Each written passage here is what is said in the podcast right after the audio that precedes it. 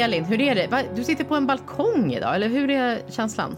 Eh, ja, jag sitter på en balkong. Eh, nej, men det, det funkade inte riktigt i den här lilla tvåan som är min hemmiljö att vara inne idag. Så nu har jag satt mig på balkongen, du vet tagit på mig mössa och halsduk och Eh, så vidare. Men vi, vi får se lite hur det blir med, med ljudet. Förhoppningsvis så kommer det bara vara så här fågelkvitter i bakgrunden och inte typ någon granne som ställer sig på balkongen och gapar. Jag tänker bara att du jobbar så här konceptuellt. Det är liksom jättehärligt. Bara, jag sitter i en garderob, jag sitter, på, jag sitter utomhus, nu sitter jag på ett tak. jag sitter i en hävre, jag sitter Verkligen. på liktfest. Alltså verk... Väldigt ja. bra. Ja men det är sant. Hur är det med dig? Nej men det är bra. Alltså jag... Um är så fruktansvärt uttråkad på, på allting nu. Så jag var så här, yes, podd, det är som att gå på fest. När, man kommer aldrig få gå på fest igen, men jag har min podd som är som en fest. Ja, så är det. Men du, eh, eh, jag har tänkt på en grej ändå. Mm. Eh, alla pratar ju om eh, eh, Kajsa Ekis bok nu. Ja. Yeah. Så. Och mm. eh, jag har inte läst boken så jag tänkte inte prata om den. Men jag läste en intervju med henne i Svenskan. Mm. Eh, jag tror det var Kristina Lind som hade pratat med henne.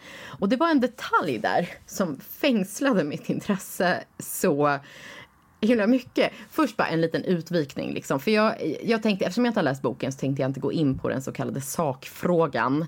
Jag tycker att det är sorgligt med den här hetsen mot transpersoner. Det är väl viktigt att säga det på något sätt. Liksom mm. att mm. en grupp som är så jävla utsatt på så många samhälleliga områden görs till så här kvinnokollektivets fiende. Det är ju helt, mm. det är ju liksom huvudlöst. Jag, jag tycker bara att det är så, så jävla sorgligt att den här boken eh, ges ut och att det här ens är en diskussionsfråga.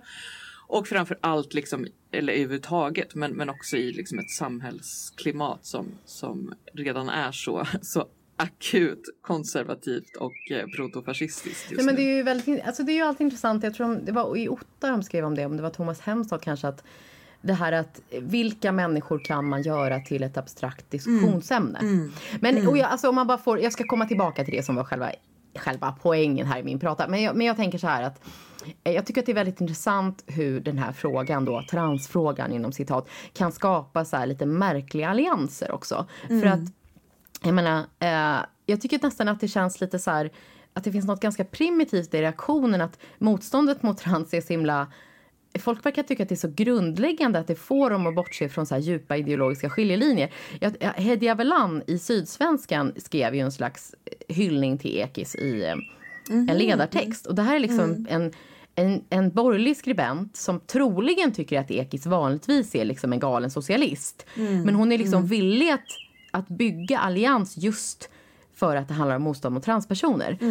Um, och um, eh, alltså i, i, rubriken på den här ledartexten i print då var så här kvinna ändå stolt. Och det finns något så här kokett i den här. Så här, jag är faktiskt kvinna och jag tänker inte skämmas för det. Eh, mm. Alltså jag menar kvinnor mm. förtrycks på jättemånga olika sätt. Vi kommer komma tillbaka i min, i min, liksom, i min, eller i min rost. Men, men jag tycker att det är liksom lite så här att en högt uppsatt opinionsbildare på Sydsvenska med stort handlingsutrymme låtsas att transpersoner tvingar någon att skämmas för att de är kvinnor. Alltså det är ju liksom mm. en pinsamhet. Mm. Menar jag. Mm. jag. jag. tycker så här, och, och utan ja. att liksom dra ut på det så kan man säga så här. Läs hellre Elina Panke i samma tidning. För hon skrev mm. väldigt bra. Verkligen. Så. Det gjorde hon. Ja. Det som jag ville komma fram till var att, och nu, nu citerar jag ur den här intervjun. Då skriver reporten så här. Lika avlägsen som striden ter sig på det sömniga gångstråket utanför restaurangen är den för Kajsa Ekis Ekman på ett personligt plan. Jag kollar aldrig vad folk tycker om mina texter. Får jag en replik så läser jag den inte, om inte redaktören hör av sig och säger att det behövs ett svar. Hon säger att hennes jobb är att hålla en linje. Reaktionerna kan man inte göra något åt.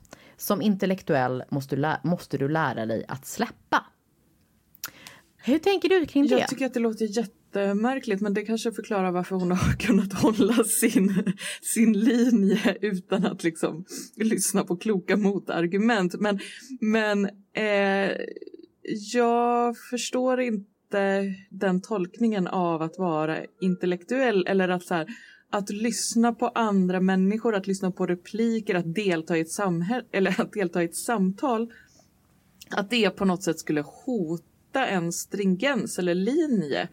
Eh, jag tänker att det är tvärtom. Att det, är liksom, det, det är i något slags förhoppningsvis då bra och utvecklande samtal eller eh, debatt som eh, ens linje blir ännu tydligare.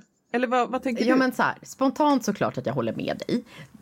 Men jag fick en liten så här...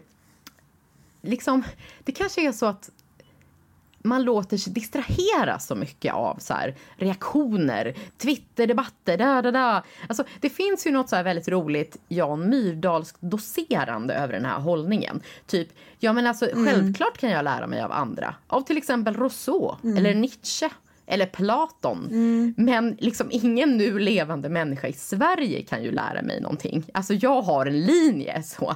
Och det, jag tror inte mm. att hon är ensam om det här. Det finns ju såna här intellektuella som är så här, ja ja, nej men jag har läst Adorno här. Men alltså jag har ju naturligtvis inte läst ja. liksom det här fotfolket som har svarat på mina artiklar. Alltså nej. så.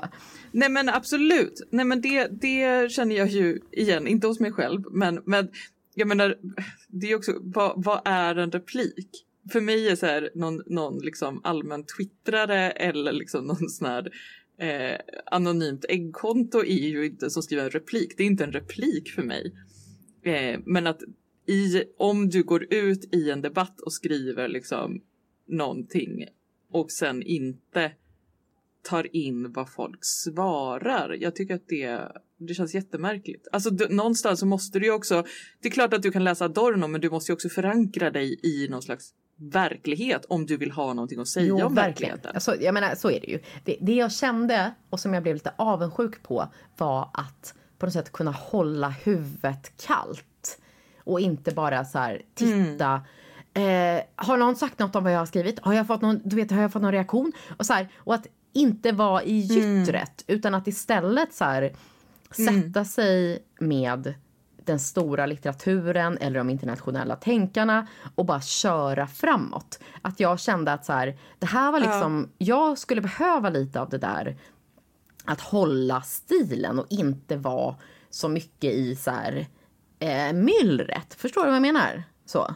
Mm. Jag förstår precis vad du menar. Men ja. samtidigt, och det som jag också mm. kände så här, var att jag tyckte att på något sätt sakfrågan verkligen, verkligen åsido. Eh, att det var någonting befriande med en så kallat så här, public intellectual som typ har en linje och som tycker och som säger rakt ut att det är önskvärt. För att det har ju länge funnits ett slags ideal som säger att det är så här, per definition är fint att byta åsikt. Eh, Alltså det är ju därför som så många som nu står långt till höger framhåller att de var med i Ung Vänster i fem minuter när de var 14. För att så här, mm. jag kan uttala mig om mm. vänstern. Mm. Du, du, du, det skapar liksom et och så. Mm. Men det, det, finns också en huvudpoäng mm. i att så här, jag har bytt åsikt. Så.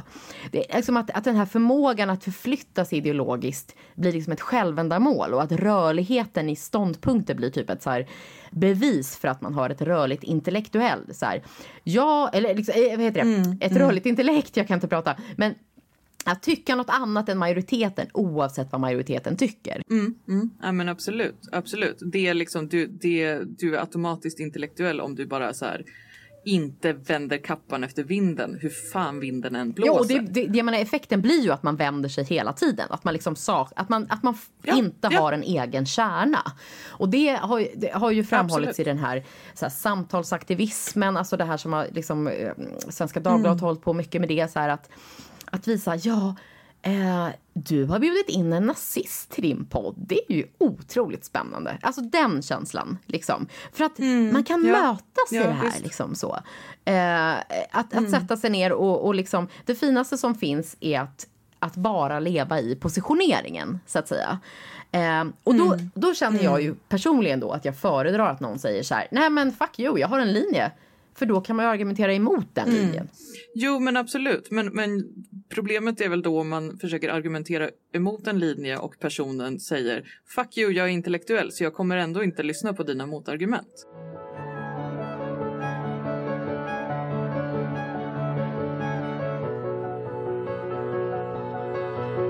Det är du som har diamant idag Elin. Äntligen är det jag som har diamant igen. Och jag ska faktiskt... Jag höll på, jag höll på att undra så här, tycker du att någonting är bra överhuvudtaget? Mm. Och det finns faktiskt finns få saker som är bra, men jag ska prata om något som jag tycker är bra. Eh, och det är en roman eh, som heter Är det barnen baby? eh, som är skriven av Kristoffer Folkhammar och som utkom på Natur och kultur för några veckor sedan. Och du har ju läst den och recenserat den i DN Kultur. Eh, och jag, jag fick ett förhands eh, ex av den här för ganska länge sedan. Apropå det här med e-böcker och så vidare så läste jag den som e-bok först.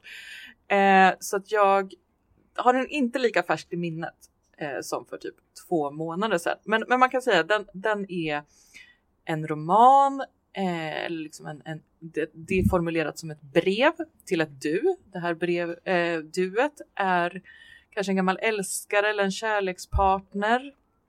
Eh, och det är en, en, eh, också en slags lång essä eller lyrisk essä om man Eh, vill använda det begreppet. Som handlar om kretsar kring familj och barn och relationer. Det handlar om kärlek, kärlek och ömhet och att leva tillsammans med andra människor och att känna saker för andra människor i olika former och konstellationer. Eh, och det här textjaget skaffar då barn tillsammans med en vän. Och det handlar både om förberedelserna innan, eh, hur de liksom ska organisera sitt föräldraskap och sitt familjeliv på ett fungerande sätt när de inte bor ihop eller är ett kärlekspar och det är liksom både både normmässigt men också materiellt är liksom det som är eh, ja, det, det, är svårt att komma, komma runt det och, och försöka uppfinna egna sätt att, att vara föräldrar och vara familj.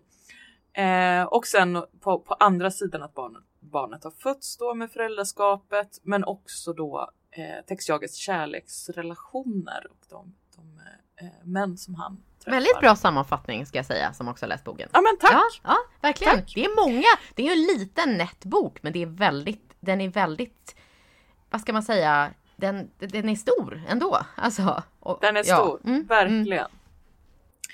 Eh, nej men jag, jag liksom, framför allt vill jag framhålla några saker i den här boken som var liksom det som jag verkligen fastnade för och tyckte var så fantastiskt. Eh, och det första det är skildringen av relationen till barnet. Eh, jag har ju haft min kritik mot eh, moderskapsskildringar as you know och som jag också har diskuterat i den här podden. Eh, det här med liksom läckande bröst och sömnlösa nätter och ojämställd relation och bla bla bla. Och någonting hände för mig i läsningen av den här boken när den här heterosexuella relationen var bortskalad från föräldraskapsskildringen. Mm. Eh, och kanske också så här, parrelationen överhuvudtaget att den var bortskalad. Eh, jag tycker att det här är en sån skör och fin skildring av att vara förälder. Eh, jag, jag kan liksom inte komma på något annat samtida, åtminstone inte i Sverige, om föräldraskap som, som just har det här väldigt sköra och varma.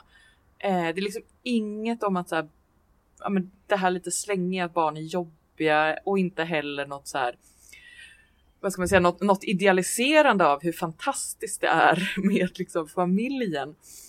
Eh, och, och, jag ska säga att Folkhammar adresserar kön. Det är inte som att han det är liksom frånvarande. Han, han, eller liksom det reflekteras över hur, hur det här jaget betraktas som pappa och vännen betraktas som mamma, hur de kanske faller in i roller. Eh, men jag, jag, känner liksom aldrig. Jag, jag, känner aldrig den där liksom. Eh, Okej, nu får jag höra om ett ett till liksom heteroförhållande där de här rollerna mejslas ut. Mm. Jag anmälde ju mitt eget barn till babysim efter att ha läst det här stycket som handlar just om babysim. Jag måste läsa men det. Men den lilla pannkakan, det är så jävla ja. gulligt. Alltså, ja, ja. Men, så, mm. så här. Den något högre temperaturen måste innebära andra förnimmelser för henne jämfört med att bada i baljan hemma. För efter att hon gallskrikit i duschen och tussat ihop sin lilla kropp i min famn, insvept i ett badlakan med nalleöron, förvandlas hon till en lycklig fisk när vi kommer ner i bassängen.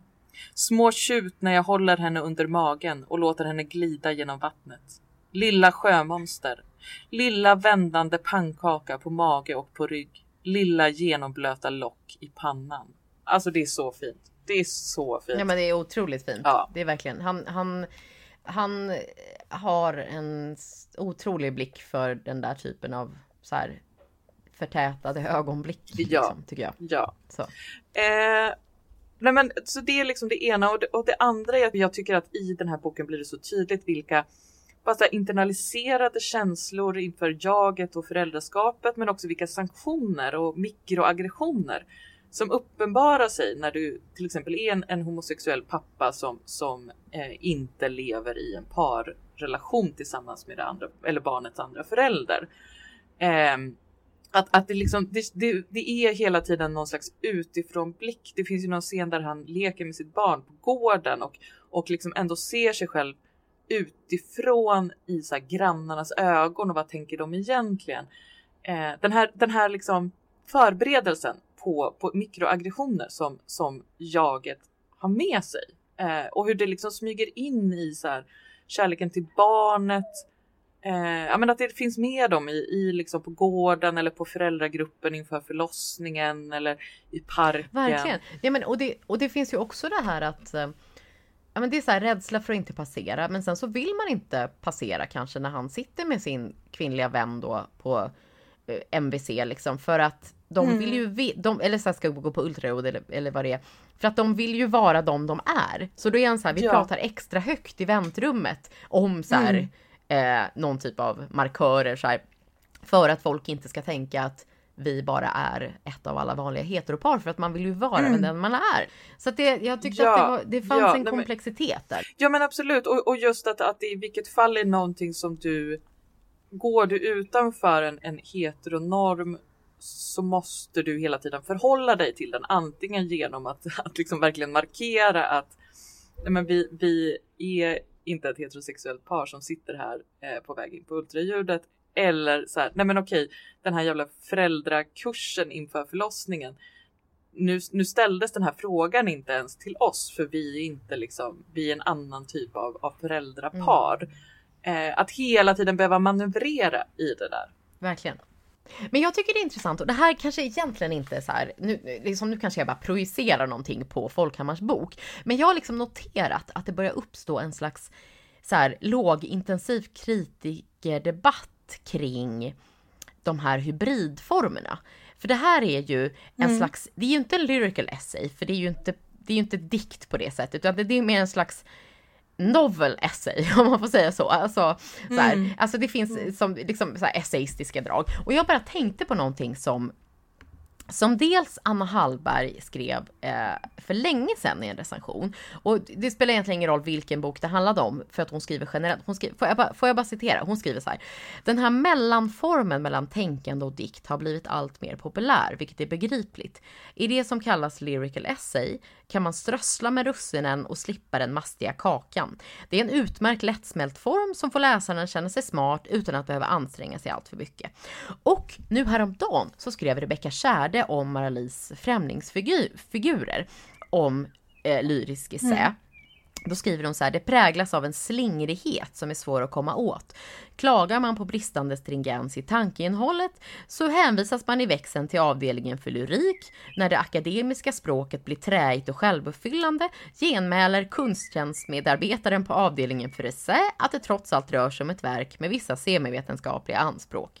Alltså hon är ju mm. rolig, Rebecka Kärr är alltid rolig. Men jag, jag, tycker att det, jag tror att det här kommer att, för att eh, den, den lyriska sen har liksom exploderat lite grann. Alltså jag, första gången jag, den har ju funnits länge, men första gången jag liksom på något sätt fick det benämnt för mig var, tror jag, Maggie Nelsons Argonauterna. Mm, mm. Eh, och, och, för ett par år sedan.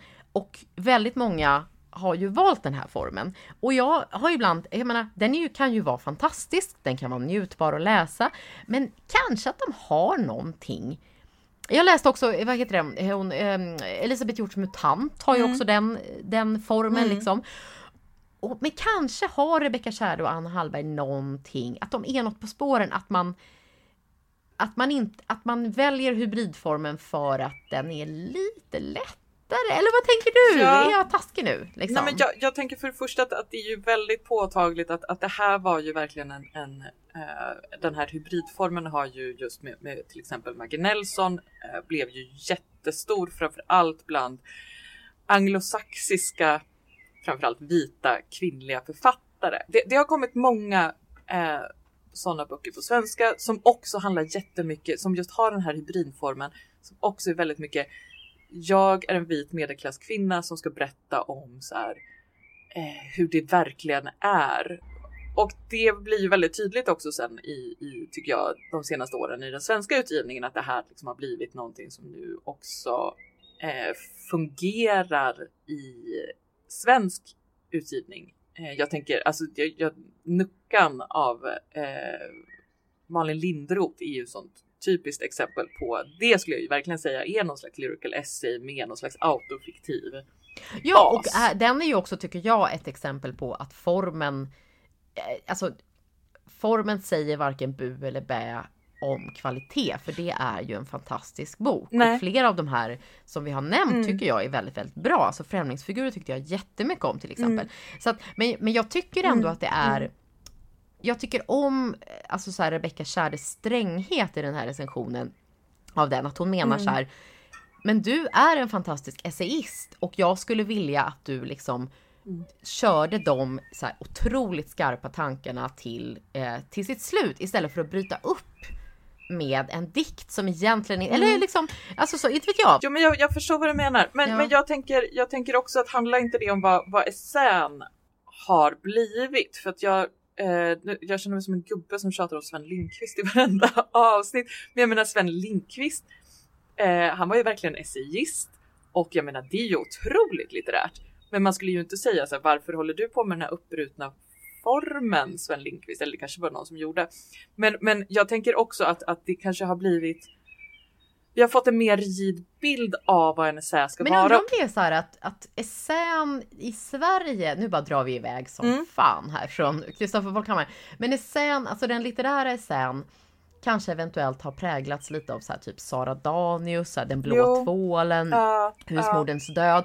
Som ju ändå är alltså, djupt förankrad i akademin och ja. akademiska, yep. alltså de akademiska kraven och den akademiska mm. strängheten som mm. jag ju på ett sätt tycker om. Men en essä kan ju vara betydligt friare än så också. Absolut. Nej men jag tror verkligen att det, att det ligger någonting i, i det och Ska jag, ska jag säga någonting eh, välvilligt eftersom jag ändå jag älskar ju verkligen hybridformer och eh, tycker ju verkligen att, att essäistiken eh, ska få mer utrymme så skulle jag säga att, att de här liksom hybridformerna. Du har ju skrivit nu... väldigt många bra essäer för oss. Tack detsamma. Tack detsamma. Det kan vi ju säga. Så, ja, nej, men du, du är, ja, mm, okay. nej men jag, jag tänker, nej men jag, nu, nu bara kommer jag på Elin Anna Labbas eh, Herrarna satte oss hit mm. eh, är ju också ett sådant exempel på som liksom den har en litterär ton. Här finns eh, återgivningar av, av människors öden som är väldigt litterärt. Men sen så, så är det också liksom mer liksom klassiskt sakprosa, jag hatar det ordet, men, men liksom mer sakprosaistiskt. Gör du? Jag tycker det är bra. Jaha, men jag tycker ja, också ja, att det är, ja, Nej men, men och där är det ju också liksom en, en, en bedömning var det ska hamna. Men, men eh, jag hoppas att de här hybridformerna gör att, att vi får liksom en, en ökad bild av vad essän kan vara och att vi liksom kanske får lite, lite mindre så här rigida gränser. Eller just som du säger att det inte behöver vara så akademiskt. Men eh, åter till, till eh, Är det barn en baby? Jag tycker någonting som jag verkligen också tar med mig från den här boken som jag tänkt så mycket på är en mening. Det är bara en enkel mening som är en frågeställning som jag har tänkt så mycket på sedan dess. Och det är eh, en mening som lyder Varför är det så svårt att identifiera en erfarenhet utan att antingen ta över eller underkänna den? Och det här är då en fråga som uppstår när, när eh, jaget reflekterar över att eh, han väldigt ofta träffar heteromän som när de då förstår att han är bög börjar prata om att så här, ja, nej, men när jag var liten, jag var ju liksom inte så himla killig utan jag satt mest och läste böcker så att det är väl också en slags bögerfarenhet kan man säga. Eh, det, det, är också så himla, ja, jag, jag, kan verkligen, ja, jag kan verkligen se de här liksom heterokillarna stå och, och prata om det. Eh, och, och jag tycker att det är sån den frågan sätter liksom fingret på någonting i liksom våran tid av liksom där det politiska subjektet också har blivit någon slags här personligt varumärke, self-promoting. Vi måste liksom, vi är våra erfarenheter. Eh, och hur jag menar att vi är ganska dåliga på att lyssna ja. på varandra generellt. Alltså jag känner liksom när jag, när jag började tänka på det här, så, men vi skulle behöva liksom en politisk mm. Magdalena Ribbing som kan, kan gå in och så här, rest in peace som kan gå in och liksom prata om så här, men hur beter du dig i samtal om människors upplevelse av till exempel exkludering eller förtryck eller rasism eller homofobi. Eh, för att det här är liksom, ja men det är verkligen någonting som, som är så talande för våran tid, tänker jag. Eh, och jag, jag hittade ett, ett annat eh, exempel i senaste numret av Ord och bild. Eh, det senaste numret är gjort av eh, skrivarkollektivet och skrivarskolan Kalam i Göteborg. Eh, och den här skolan utgår då från tanken att skrivande och språk är viktiga i processen för att avkolonisera sinnen och samhälle. Och eh, det är då Johannes Anjorro som har, har startat den. Och de har då eh, gjort ett, ett specialnummer nu av Ord och bild och varit redaktörer och där så är det flera av, av författarna i Kalam som har ett samtal om liksom, representation och skrivande. Och där så är det en person som heter Mastoud som då säger så här. Ibland när jag berättar någonting för någon som inte har erfarenheten jag pratar om vill personen inte lyssna på mig utan istället förklara för mig vad det är jag har berättat. För att ta ett exempel. Häromdagen berättade jag för en vän om min flykt genom Turkiet. Han är själv från Turkiet. Men en annan som hörde det berättade för mig att jag har varit utsatt för människohandel. Vilket inte är helt fel, men det lägger en helt annan grej på min berättelse. För jag ville berätta om en glädje, om en bra tid och diskussionen blev något helt annat och jag kände att jag inte ägde min egen berättelse utan någon annan ville förklara för mig vad jag hade varit med om. Ja, alltså jag tycker att de här mekanismerna är intressanta och, och jag ska ju säga, jag vet ju att jag har de här i mig själv också. Jag är ju fan inte världens bästa lyssnare. Jag har också väldigt lätt att gå till. Det där påminner mig om någonting som jag har varit med om, eller men du vet. Eh, vad, vad tänker du? Ja, men jag tänker, eh, jag, jag sitter här och tänker medan du säger det här. För jag tänker så här. Det är en sak att, låta, att inte avbryta och att låta människor få äga sin berättelse. Men om man skriver ner sin berättelse i en bok till exempel och delar med sig till den, eh, den liksom vill att världen ska läsa den, så tror jag att man kommer att få acceptera att folk kommer att försöka hitta beröringspunkter med sig själva eller liksom hitta något allmängiltigt. För att alltså, jag är ju inte en homosexuell man som har skaffat barn med en vän, men jag kände ändå en så här djup samhörighet med berättarjaget i Kristoffer Folkhammars roman. Kanske också för att jag har ett litet barn, eh, för att jag eh, liksom... Alltså, och så vissa saker som han skriver om att försöka så här... Eh, att vilja vara ett hem för, för det här barnet och att det är det enda det är det enda man kan orientera sig för, för att allting är så flyktigt, allting är svårt och märkligt. Det enda man vet är att man vill att det ska finnas mat hemma typ. Alltså så. Ja. Eh, så att, och, och, det är ju en sån här, jag, alltså jag är ju inte minoritet på det sättet så här, liksom sexuellt eller, eller identitetsmässigt på något sätt. Men jag tycker inte kanske att det är automatiskt fel att försöka hitta allmängiltiga eller allmänmänskliga beröringspunkter även i berättelser där man inte är liksom automatiskt en del av samma grupp? Eller hur tänker du? Eller förstår du? Är jag ute ja, efter något nej, annat? Men, liksom? jag, jag, förstår vad du menar, men jag, jag tänker också att det, det för mig är det lite olika saker. Jag tänker, för jag känner ju också jättemycket, alltså jag, jag, jag fick liksom syn på min egen liksom kärlek till mitt barn genom den här boken. Det, det är väldigt stora ord, men det var verkligen mm. så. Eh, men, men det tänker jag snarare handlar om lite, ja, lite det här, det som är botten i dig är också botten i ja, andra. och det är ju, jag måste bara säga att den saken lever jag ju efter. Det är ju bland det sannaste som finns. Absolut, liksom. och, där, och där håller jag med. Men, men det betyder ju inte, jag, jag tänker att så här, där kan man hitta en beröringspunkt, men, men det betyder inte att du eller jag skulle gå fram till dextjaget och säga jag är faktiskt också jättequeer för jag Eh, inte vet jag, det finns ingenting i nuläget som gör mig queer. Eh, jag lever i liksom en väldigt heterosexuell relation. Men, men du vet att, att försöka så här. Jaha, här berättar du om ett slags förtryck eller en slags exkludering. Eh, då ska jag berätta att jag minsann också är lite exkluderad genom att eh, jag var mobbad som barn. Alltså så här, varför? Varför kan vi inte ta emot sådana erfarenheter utan att behöva hitta sådana hos oss själva. Nej men så är det ju. Och det, alltså verkligen. Mm. Jag tänkte på jag lyssnade på ett litet snack på Clubhouse av alla ställen. Det är ju en sjuk app. Mm. Men i alla fall. Jag lyssnade, det var Åsa Bäckman och Malin Ullgren som, som pratade om så här, veckans böcker. Och då pratade de bland annat mm. med eh, Balsam Karams förläggare från Norstedts. Ja. Eh, Mm. Och då, då de, någon sa någonting om så här, ja men det finns en så stark liksom allmängiltighet. Och då så sa förläggaren så här, mm. ja det finns det men det finns också erfarenheter i den här boken som är väldigt specifika och som till exempel inte jag har. Och som, kan, som till exempel mm. handlar om att, att inte få ett jobb för att man är så här, har skador efter tortyr till exempel. Och de, ja, det är ja. ju väldigt specifika erfarenheter i en bok som också mm. har allmängiltiga delar.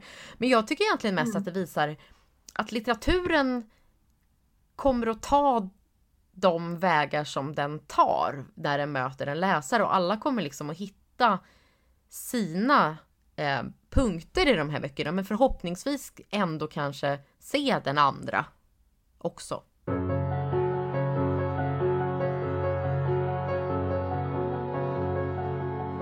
Okej, det är jag som har rost. Känns helt yes. ovant att ha en rost. Jaha. Men och, och, kanske just därför så får jag, jag får skylla på det. För jag ska prata om Persona non grata. Som är en mm. otroligt genomtröskad dokumentär. Alla har ju haft en åsikt om det här. Eh, mm. Det handlar ju alltså om den här Soran-dokumentären i två delar. Yes. Eh, som SVT har tagit fram. Eh, men jag, jag, tycker att det finns ett perspektiv som eventuellt har saknats. Så där, vi får se. Eller så får mm. lyssnarna bara känna så här, det här har vi hört förut. Men i alla fall. Eh, ja, har, har, du, har du sett den? Jag har inte sett den, nej. Nej, Ja, men bra, då, gud, då kanske det inte är helt, helt sagt allting. Så här. Eh, du, du, det kan vara nytt för dig i alla fall. Men på SVTs hemsida så står det så här. Komikern Soran Ismail polisanmäldes under metoo för flera våldtäkter och sexuella ofredanden. Men misstankarna avskrevs i brist på bevis. I Persona non grata, Soran Ismail, skildras komikerns fall från hyllad till föraktad. Det handlar om en anklagad som inte dömts men där anklagarna lever kvar. Eh, det, och det här sammanfattar ganska väl eh, vad det handlar om. Alltså det här är ju en dokumentär som eh, inte inte fungerar och det har ju många skrivits om. Eh, till exempel så skrev Tone Schunnesson så här i Aftonbladet. Istället blir filmen ett PR-mässigt haveri om en kändis som vill in i värmen igen men som misslyckats med att erkänna tyngden i de mycket allvarliga brott han står anklagad för. Stått anklagad för, skyldig eller ej. Mm. Eh, och hon är inte den enda, det är ju jättemånga som mm. har pratat om den här. Och jag såg att eh, Publicistklubben mm. ska ha samma dag som vi släpper på måndagen ja. så kommer de ha mm. en eh, mediedebatt om det här på nätet som jag tror att alla kan kolla på om man är intresserad. Liksom, med bland annat Irena Påskär från Veckorevyn och sådär. Eh, så det blir ju intressant. Eh, men ett huvudnummer har handlat, även så i, i nyhetstexter om det här, har handlat om huruvida de här aktuella kvinnorna hade liksom bjudits in till programmet. Och det finns liksom tecken som tyder på att de inte bjöds in att ge sin version. Eh, och det är liksom en fråga. Och en annan fråga är så här, hur bjöds de in? Skulle de få ge sin version? Fanns det en öppning för att ändra vinkel i programmet? Alltså för vinkeln är ju Soran Ismails fall från offentligheten. Och jag måste säga att jag tycker liksom inte generellt att det är ointressant. Alltså en person är det så att en person liksom som har stått anklagad för någonting det, man har inte kunnat bevisa det. Ska han liksom leva med någon mm. typ av mm. yrkesförbud sen? Eller liksom, hur, hur tänker du? Nej, men jag, jag håller med. Jag tycker att det är jätte, jättesvårt. Men, men i teorin så är det ju inte ointressant eh, dokumentär. Eh, sen så jag menar, nu var det väl också hur det här, alltså dels att det, att det liksom handlar om ganska, eller ganska, det handlar om väldigt grova saker. Jag tänker att det också är liksom skillnad om, ja, men för att ta liksom ett, ett jätteslitet exempel men så här Toblerone-affären. Alltså förlåt, men det är ändå liksom skillnad på, på vad det är som har orsakat ens liksom fall. Verkligen. Jo men så är det ju. Det är bara det att jag, jag tänker liksom ofta på, särskilt när man själv jobbar med Alltså, man är frilans, man skriver liksom och det det är inte så att det finns något LAS så att man bara kan så behålla sitt jobb utan skulle det hända någonting, alltså jag, risken för att jag skulle typ våldta någon den är ganska liten om man säger så. Men om, om man skulle råka göra något eller bara, jag vet inte så här. Och så skulle man plötsligt bara pang, okej, okay, du är körd. den, mm. den grejen, alltså, mm. jag, jag, försöker bara ge dem så här, the, the benefit of the doubt. Liksom. Jag menar att jag tycker inte mm. per definition att det är en ointressant skildring. Så. Nej, nej. Eh, men men vi, kan liksom, vi kan lyssna på ett klipp mm. ur medierna i P1 då, där Sofia Dahlström som är ansvarig utgivare för programmet intervjuas. Vad vi menar är ju att vi har inte i den här dokumentären haft en ansats att gå till botten i skuldfrågan. Det är ett annat program, att försöka gå till botten kring vad som faktiskt hände i de här enskilda fallen, vilket ju självklart är otroligt svårt. Ja, men hon säger så här att Nej men alltså vi har inte velat gå till botten mm. med vad som har hänt. Det, vi har bara, det är ett mm. annat mm. program. Och, då, och det jag känner då så här, lite grann, alltså man kan gärna lyssna på hela, hela medierna för det är en lång diskussion. Men generellt så känner jag så här, journalister kommer lite för ofta undan med den här talepunkten. Det där är ett annat program, det där är en ja. annan artikel. Okej, men när ska du göra ja. det programmet då? Det, det är som att vinkel och inriktning när den väl är vald, den får inte ifrågasättas. Alltså, det är en slags relativism i det här. Så här. Nej, men vi valde den här vinkeln, vi tyckte att det här var mest intressant. Eh, och då säger man så här, åh förlåt, förlåt att jag ifrågasatte din vinkel. Självklart får man ifrågasätta en vinkel. Jag menar, ja, det, ja. det, finns ju det finns ju saker som är objektivt mer intressanta i en journalistisk story. Ja, ja nej men jag, jag håller helt med dig. Det, det är eh, ett väldigt vanligt men också väldigt slappt försvar. Eh, som ju också bara liksom stänger ner diskussionen på ett konstigt sätt. Nej men vi valde den här vinkeln Ja, det är det vi ifrågasätter. Varför valde ni den här vinkeln? Alltså, hur, hur? Det är en pissvinkel. Ja. Varför tog ni den här vinkeln för? Ja, verkligen. Det går liksom inte att komma vidare för därifrån, det... fast det är där samtalet borde börja. Ja, vi vet det. Argumentera för den här vinkeln då. Verkligen. För det är lite som att journalister tror att de är typ konstnärer eller författare. Så här, Min gudomliga kreativitet har fört mig i den här riktningen. Det är bara så. Ja. Nästa fråga, tack. Och då, och då liksom, jag, jag tycker att det är väldigt viktigt för att nu är det här inte kulturjournalister men det finns ibland en, en liten sammanblandning att vissa kulturjournalister så här, tror att de är konstnärer. Eller tror mm. att de är författare. Och man kan ju vara båda såklart. Men jag tycker att det är oerhört viktigt att tänka så här, att en journalist är ju en person som har allmänhetens uppdrag. Mm. En konstnär har bara sitt eget uppdrag. Eh, mm. men, men, som, mm. men som journalist så måste du kunna liksom så här, yes, jag är ansvarig inför er, min publik. Liksom. Och då, då kan man ställa helt andra krav på att att då kan man inte bara vara så här, men jag kände att den här vinkeln var så himla rätt för mig. Man bara, men nej, nej, nej, det där nej. det funkar inte så. Nej, nej, visst. För, att, för jag känner så här, en person har varit anklagad för svåra brott. Förundersökningen läggs ner, men anklagelsen lever kvar, som SVT själva uttrycker saken. Då känner jag så här, hur kan då inte den enda relevanta journalistiska frågan vara okej, okay, men vad var det som hände då? Ja. ja. Det är den enda frågan man kan ställa. Man kan inte sitta och bara hur kändes det? Okej, okay, och så tar vi in en liten motpart här som kan säga hur den kändes. Här. Jag vill veta vad som hände. Alltså, mm, om statsministern mm. anklagas för att förskingra typ skattemedel, då kan man ju inte göra mm. en dokumentär om hur det kändes för honom och hans fru. Det finns frågor som man måste liksom reda ut först. Ja. Ja, ja. Eh, och jag tycker att nyc nyckelord i det här klippet som vi hörde är eh, hon säger så här. Det vore ju naturligtvis väldigt svårt att gå till botten mm. med skuldfrågan. Och då känner jag så här, ja, det är väldigt svårt att göra granskande journalistik. New York mm. Times jobbade i ett år på Weinstein-avslöjandet. Det kanske mm. är det som krävs. Liksom. Eh, och, och, jag känner så här att, att, att det, det som den här Soran-dokumentären mer än att typ visa på så dåligt omdöme, manstillvändhet eller att det skulle vara en backlash eller att man har svårt med journalistisk etik så visar den vad som händer när journalister inte har tid, pengar, ork att göra ordentliga gräv. Då blir det typ som ett så konstigt lapptäcke där Soran och hans sambo får sitta och må dåligt. Det är liksom en ruta. Sen har vi anklagelsen för kvinnorna, så här, citat, liksom olika, eh, eh, alltså de vill ju inte vara med, men liksom olika grafiska element där det står om anklagelserna. Det är liksom en annan ruta. Sen har vi så här, Jens Liljestrand och Kajsa Eki som får sitta och ge sina kommentarer. Det är liksom ett subjektivt så här, duttande från olika håll som tanken är då att det här ska ge en slags rättvisande helhetsbild men det, det blir ju bara som att famla i rök. Mm. Alltså, mm. Tittaren lämnas ju typ med en känsla om att någon har gett upp om att det finns en sanning. Eh, alltså jag tänker på det gamla murvelsäget. Om, om, om någon säger att det regnar och den andra säger att det är soligt, då kan ju inte du ha en debatt mellan de två människorna, utan du ska typ kolla ut genom fönstret och berätta vad det är för väder. Ja, ja. Så. Gud, jag känner mig som en sån gubbe. Alltså en otrolig murvelgubbe nu. Alltså det, ja. Ja men det, alltså, jag bara håller med dig och tycker att det här är så mindblowing grej som jag inte har tänkt på. Så jag har ingenting att tillägga, tyvärr. Okej. Okay. Ja men förlåt, vi ska komma in så. För det är ju väldigt, väldigt svårt med sexualbrott.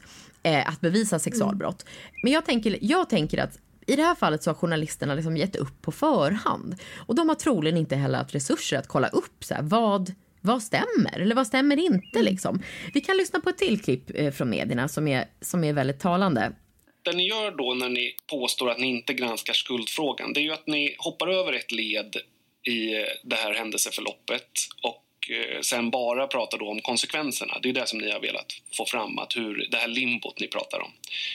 Men går det verkligen att göra det utan att det blir en partsinlaga? Ja, jag tycker det. Jag tycker att man kan skildra eh, Soran Ismails upplevelse och hans anhörigas upplevelse av den här tiden efter att de här anklagelserna fördes fram och efter det att rättssamhället har gjort sitt jobb. Sen kan man tycka var det bristfälligt eller inte det jobbet. Jag tycker att det är en relevant bit av historieskrivningen. Ja, men då säger hon från SVT så här. Sen kan man tycka var det bristfälligt eller inte det jobbet angående rättssystemet? Och då känner jag bara så här, ja, det var ju det du skulle ha kollat på. Alltså det, ja, men, man kan, det, det, ah, jag blir så upprörd för att vi befinner oss i en slags splittrad verklighet kring ja, ja. sexualbrott. Å ena sidan så ska man vara typ en god demokrat som står upp för rättsprinciper, att om någon är fria eller inte har fällt så ska man betraktas som oskyldig, både i samhällets och i mediernas ögon. Samtidigt så vet vi att det finns jättestora brister i utredningen av sexualbrott. Vittnen hörs inte, det går väldigt lång tid, spårsäkring görs inte alltid och det är väldigt få fall som går till åtal. Så då ska man liksom leva i de här två verkligheterna samtidigt. Där så ja men han är inte fälld, då är han oskyldig. Och sen så går en massa kvinnor runt och säger så här, men vi vet att han är skyldig. Liksom. Och det här är ju någonting som medierna på något sätt måste som reagera på. Liksom. Och hur gör man det? Ja, man gör det inte genom att hänga ut någon, man gör det genom att undersöka saker själv. Liksom. Mm. Alltså jag, jag, jag, jag tänker så här, det får ju konsekvenser, den här splittrade verkligheten kring sexualbrott. Dels får det ju konsekvenser för den som inte har friats, eh, eller, eller den som har friats eller inte har fällts, som Soran Ismail, som kan få sitt hela liv förstört för att folk går och tänker så här, men han var nog ändå skyldig. Eh, eller att anklagelsen lever kvar, så som SVT uttrycker det. Eh, och så länge det är så så kan vi ju inte ha journalistik där folk sitter och tycker och känner saker från olika håll utan det måste ju grävas och granskas. Och då måste ju frågan vara så här, varför läggs förundersökningar ner? Vilka fakta fanns vid det här målet? Vad är det som har hänt? Och sen så får det ju också fruktansvärda konsekvenser för de kvinnor som anmäler, både i deras fortsatta liv men också liksom i tron på rättssamhället. Och jag tror ju att kvinnor mer och mer kommer att ta saken i egna händer, namnge sina förövare, kanske blir fler och fler fällda för förtal, vilket i sin tur kanske får till reaktion liksom att kvinnor organiserar sig. Vi har ju sett det här nu med det här förtalskassan som, där man samlar in pengar till kvinnors böter, vilket jag tycker är liksom ett, bara ett självklart och jättebra initiativ mm. liksom, som handlar om civil olydnad.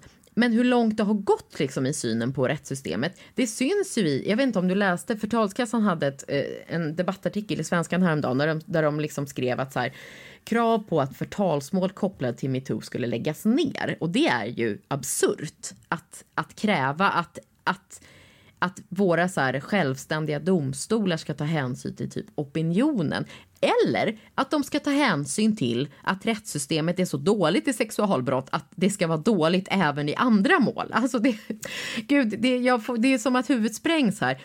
För jag menar, den verkliga situationen kan ju mycket väl se ut så, se ut så liksom att en kvinna först får se sin förövare gå fri och sen döms för förtal när hon pekar ut honom. Men då, eh, men alltså en av företrädarna för Förtalskassan, skådespelaren Lo Kauppi, var med i i P1 häromdagen och hon hade väldigt svårt att svara på den. För P1 ville ju bara fråga om, eh, prata om den här frågan om så här, ska man lägga ner, ska man lägga ner tal? Och hon var så här, ja men det är inte vår huvudpunkt och jag vill hellre prata om så här hur det är för kvinnor. Så att det, menar, Fast, men, det, men, men, det är ju det, också så här, ja. var, var, kommer fokuset hamna? Det är klart att det, det är liksom, journalistiska frågorna hamnar i så här, ska man lägga ner?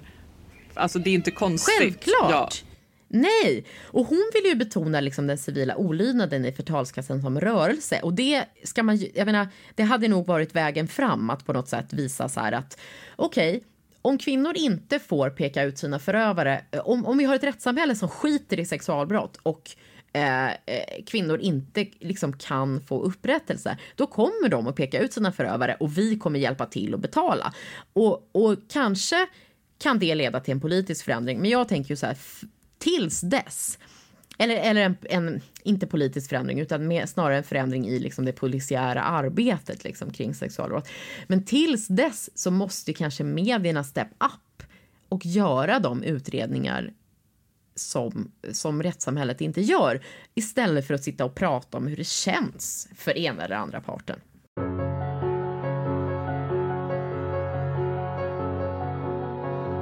Elin, har du en babe den här veckan? Jag har en babe. Jag tänkte att jag, jag ska hylla tramset som vi ju alla behöver. Nu går vi ändå liksom mot, mot ljusare tider, men, men jag ska prata om det som har varit så här min räddning från julhelgen och framåt i det liksom, den mörka pandemitillvaron.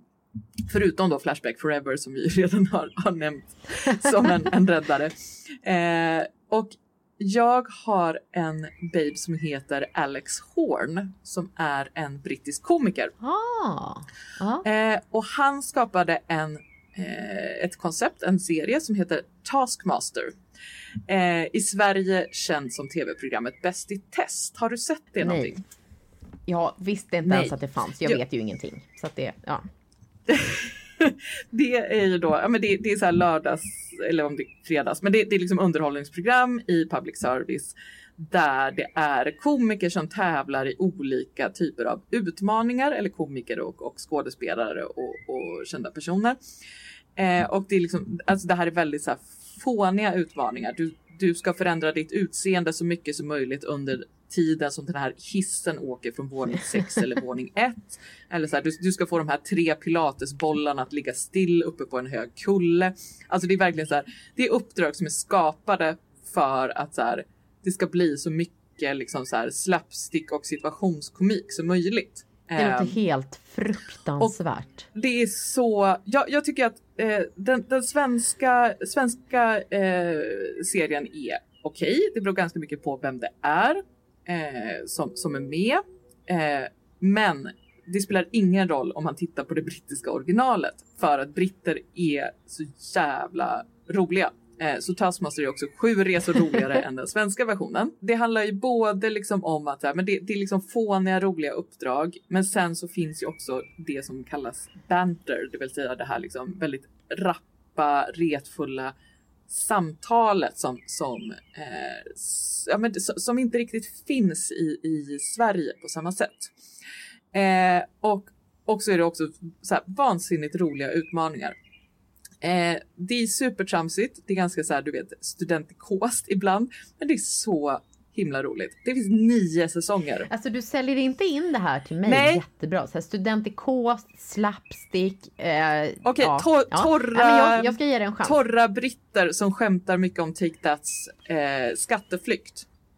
Har jag dig där? Oj, ja men det låter ja, fantastiskt. Där, där. Jag, jag, visste att jag skulle kunna Oj. hitta någon selling point.